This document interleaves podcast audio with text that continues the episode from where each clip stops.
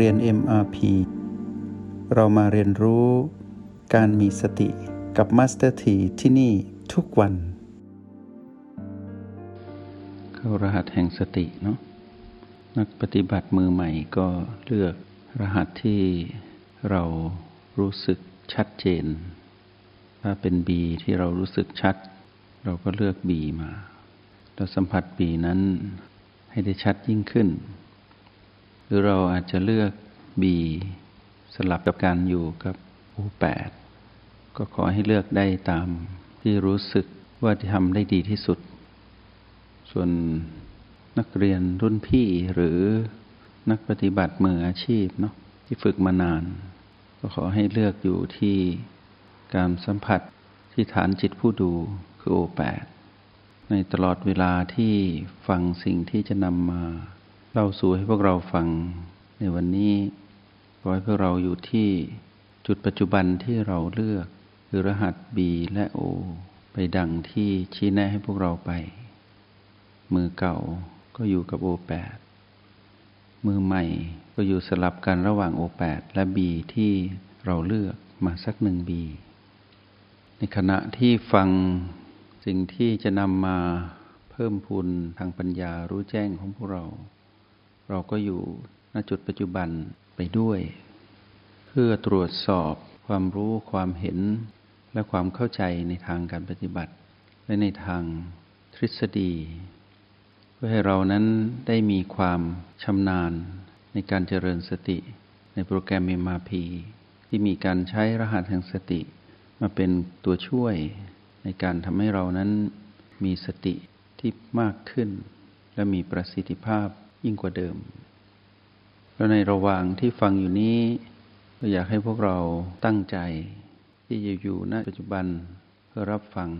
โดยที่เป็นการฟังที่เป็นธรรมชาติ เสมือนเสียงนี้นั้นเป็นเสียงที่เอื้อเฟื้อพวกเราและสนับสนุนให้พวกเราได้เป็นผู้ที่มีโอกาสที่จะเป็นผู้รู้แจ้ง และเข้าถึงคำว่าภูมิปัญญารู้แจ้ง หรือที่เราเรียกว่าวิปัสสนาญาณ ให้ได้รวดเร็วขึ้น ในช่วงเวลาที่เรา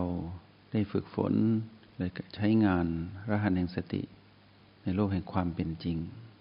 และในห้องเรียนห้องนี้ ก่อนที่เราจะลงไปในรายละเอียด ว่าด้วยเรื่องของจิต และว่าด้วยเรื่องของธรรม ต่อเนื่องจากคราวก่อนที่เราพูดถึงเรื่องของกาย และพูดถึงเรื่องเวทนา ก็อยากจะนำเรื่องที่สำคัญ แต่หลายคนอาจจะมองข้าม หรืออาจจะยังไม่มีความเข้าใจได้เด่นชัด มาเติมเต็มพวกเราก่อน เพราะว่าการเข้าไปเรียนรู้ในเรื่องของสภาวะจิตหรืออารมณ์ ที่เกิดขึ้นกับจิตวิญญาณ คือเรา กับเรื่องราวของสิ่งที่เราต้องรู้มันเป็นความจริง ที่เป็นสิ่งที่เป็นธรรมชาติที่จำเป็น ต่อการดำรงชีวิตของความเป็นมนุษย์ ซึ่งเป็นเรื่องที่ละเอียด เราก็มาเรียนรู้พื้นฐานสิ่งที่เป็นประโยชน์ ให้เข้าใจชัดเจนก่อน เรื่องของโลก เรื่องของชีวิตทั้งหลายเป็นเรื่องที่ยากต่อการยั่งถึง แต่ก็พอที่จะยั่งลงไปได้ พอจำเป็นต่อการใช้งานในการเรียนรู้ด้านสติ อเราพูดถึงโลกใบนี้ เราก็อดไม่ได้ที่จะนึกถึงสิ่งที่มีชีวิต และสิ่งที่ไม่มีชีวิต โลกกลมๆใบนี้ เป็นองค์ประกอบธาตุดินน้ำไฟลม เป็นโลกกลมๆที่ได้สะท้อนให้เห็นความเป็นองค์ประกอบที่รวมกัน ระหว่างธาตุทั้งสี่แล้วมีอากาศห่อหุ้มอยู่ มีชั้นบรรยากาศ ที่อยู่ในอากาศนั้น อันเป็นสิ่งที่อบอุ้มดูแล โลกใบนี้ให้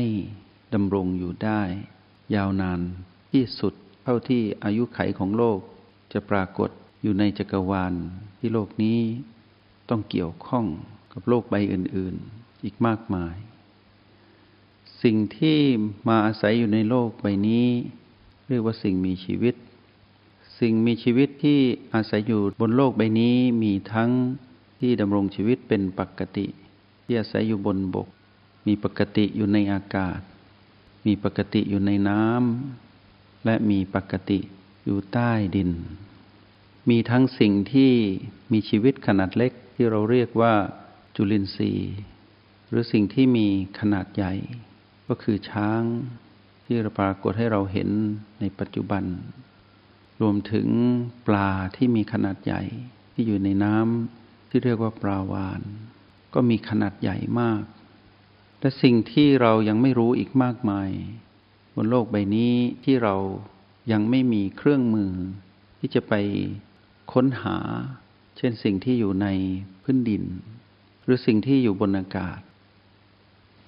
การอาศัยการมองเห็นด้วยตาทำให้เราจำแนกสัตว์ออกเป็นสองกลุ่ม ที่เราสามารถใช้เครื่องมือทางวิทยาศาสตร์ และตามองเห็นได้ทันทีก็คือมีมนุษย์ แล้วก็สัตว์เดรัจฉานทั้งหลาย ส่วนสิ่งที่เป็นกายละเอียดหรือกายทิพย์ที่เราเรียกว่ากลุ่มของโอปปาติกะที่เกิดขึ้น โดยที่ไม่ต้องอาศัยการตั้งคันการอยู่ในฟองไข่ หรือการอยู่ในคราบใคร เป็นปรากฏกายที่เห็นได้ทันที เกิดดับอย่างรวดเร็ว ก็คือเหล่าของบายสัตว์ที่มีทั้งสัตว์นรก เปรต อสุรกาย และสัตว์ที่สบายอยู่ในภูมิสูง ยิ่งกว่ามนุษย์ก็คือเทพพยดา ทุกชั้นภูมิ และดวงจิตผู้ทรงฌานทั้งที่เป็นรูปฌานและรูปฌานก็คือพรหมที่เป็นรูปประพรมและอรูปประพรมที่เราไม่รู้จักและมองไม่เห็นอีกมากมาย กำเนิดของสัตว์นั้นที่อยู่บนโลกใบนี้ เราเป็นหนึ่งในกำเนิดของสัตว์ ผู้ที่อยู่ในคันกายของมนุษย์เป็นกายที่กำเนิดขึ้นในคันของแม่ สัตว์ที่กำเนิดในคันเป็นสัตว์เดรัจฉานก็มีอีกมากมายที่เหมือนกันกับเราที่เป็นกายมนุษย์ และในกายที่ กำเนิดกายในคันนั้นมีทั้งกายเดียว และกายหมู่ที่อยู่กันเป็นกลุ่ม เกิดพร้อมกันมากมายก็มี เกิดทีละชีวิตก็มี ในสัตว์อื่นที่เกิดในฟองไข่ ก็มีทั้งเกิดในฟองเดียว และเกิดพร้อมกันในหลาย ๆ ฟอง เช่นไข่ของปลาที่เกิดพร้อมกันทีเดียวมากมาย ชีวิตในความเป็นกายนั้นอัศจรรย์มาก และเป็นสิ่งที่เราได้เห็นอยู่เป็นปกติ ที่นำพาพวกเรามาเห็นสิ่งเหล่านี้เพื่อให้เราเรียนรู้ตามความเป็นจริง อย่างค่อยเป็นค่อยไป เพื่อตัดความสงสัยในเรื่องของกายออกก่อน เพื่อเราจะได้เหลือในเรื่องของจิตที่มีความจำเป็นที่สุดที่ต้องเข้าไปเรียนรู้ กายของสัตว์ที่ปรากฏในคราบใคร ที่เราเรียกเขาว่าเชื้อโรค เชื้อแบคทีเรีย เชื้อจุลินทรีย์ และมีมากมายตามแต่ทางวิทยาศาสตร์จะเรียก ต้องอาศัยกล้องขยาย ก็จะมองเห็นว่าเป็นการดำรงชีวิตที่มีขนาดเล็กมาก และมีการขยายกายออกจากกัน เพื่อขยายเผ่าพันธุ์ได้อย่างพิสดารและอัศจรรย์ และสิ่งที่เรามองไม่เห็นยิ่งอัศจรรย์กว่านั้นคือ กลุ่มของโอปปาติกะ ที่สามารถเกิดแล้วตายตายแล้วเกิด โดยที่ไม่ต้องตั้งครรภ์ไม่ต้องอาศัยอยู่ในคราบใคร และไม่ต้องอาศัยอยู่ในฟองไข่ และให้พวกเรารู้ว่า กายของสัตว์ทั้งหลายเหล่านี้ ถึงจะมีมากมายถึงสี่กลุ่ม คือกลุ่มที่เป็นกายอุปปาติกะที่เป็นกายทิพย์กายละเอียด กลุ่มที่เป็นกายที่เกิดในคัน ลุ่มที่เป็นกายที่เกิดในฟองไข่ และกลุ่มที่เป็นกายที่เกิดในคราบไข่เหล่านี้นั้นเป็นกำเนิดชีวิตที่ชีวิตทั้งหลาย ต้องเคยผ่านการเกิดแบบนั้นรวมทั้งเราด้วย ก็แปลว่ากายเหล่านั้นเป็นสิ่งที่เรานั้นเคยไปครอง ก็แปลว่าเรานั้นเป็นจิตวิญญาณ ผู้เวียนว่ายตายเกิดไปครองกายทั้งหลายมากมาย จนนับไม่ถ้วน แม้แต่ในเส้นทางเดินของพระพุทธเจ้า ท่านก็เคยไปอาศัยอยู่ในกายของสัตว์มากมาย แต่ท่านเป็นพระพุทธเจ้าในปัจจุบันก่อนหน้านั้นพพระองค์เรียกพระองค์ว่าโพธิสัตว์ผู้ที่จะมาตรัสรู้เป็นพระพุทธเจ้า ก็ไปอยู่อาศัยอยู่ในกายของสัตว์มากมาย แต่เราเรียกว่าโพธิสัตว์ ส่วนสัตว์ทั้งหลายที่ไม่ได้เป็นพระพุทธเจ้าก็เรียกว่า สัตว์ทั้งหลาย เรียกว่าสรรพสัตว์เราเคยไปครองอยู่ในกายของสรรพสัตว์ก็ให้รู้ว่าเราต้องเคยไปอยู่ในกายของสัตว์เล็ก ๆ ที่อยู่ในคราบใคร เราเคยไปครองกายของสัตว์ที่กำเนิดในฟองไข่ เราก็เคยกำเนิดในกาย ของสัตว์ที่อยู่ในคันที่ไม่ใช่มนุษย์อย่างเดียว และเราคงต้องไปอยู่ในคันที่มีทั้งเป็นเดรัจฉาน และเป็นคันที่ทั้งสบายและลำบาก จนได้มาอาศัยอยู่ในคันมนุษย์ และเราต้องเคยเป็นกำเนิดของโอปปาติกะที่เป็นกายทิพย์อย่างแน่นอน เมื่อเรารู้อย่างนี้ให้เรา กำหนดสิ่งทั้งหลาย ที่เป็นกำเนิดของสัตว์ทั้งสี่กำเนิด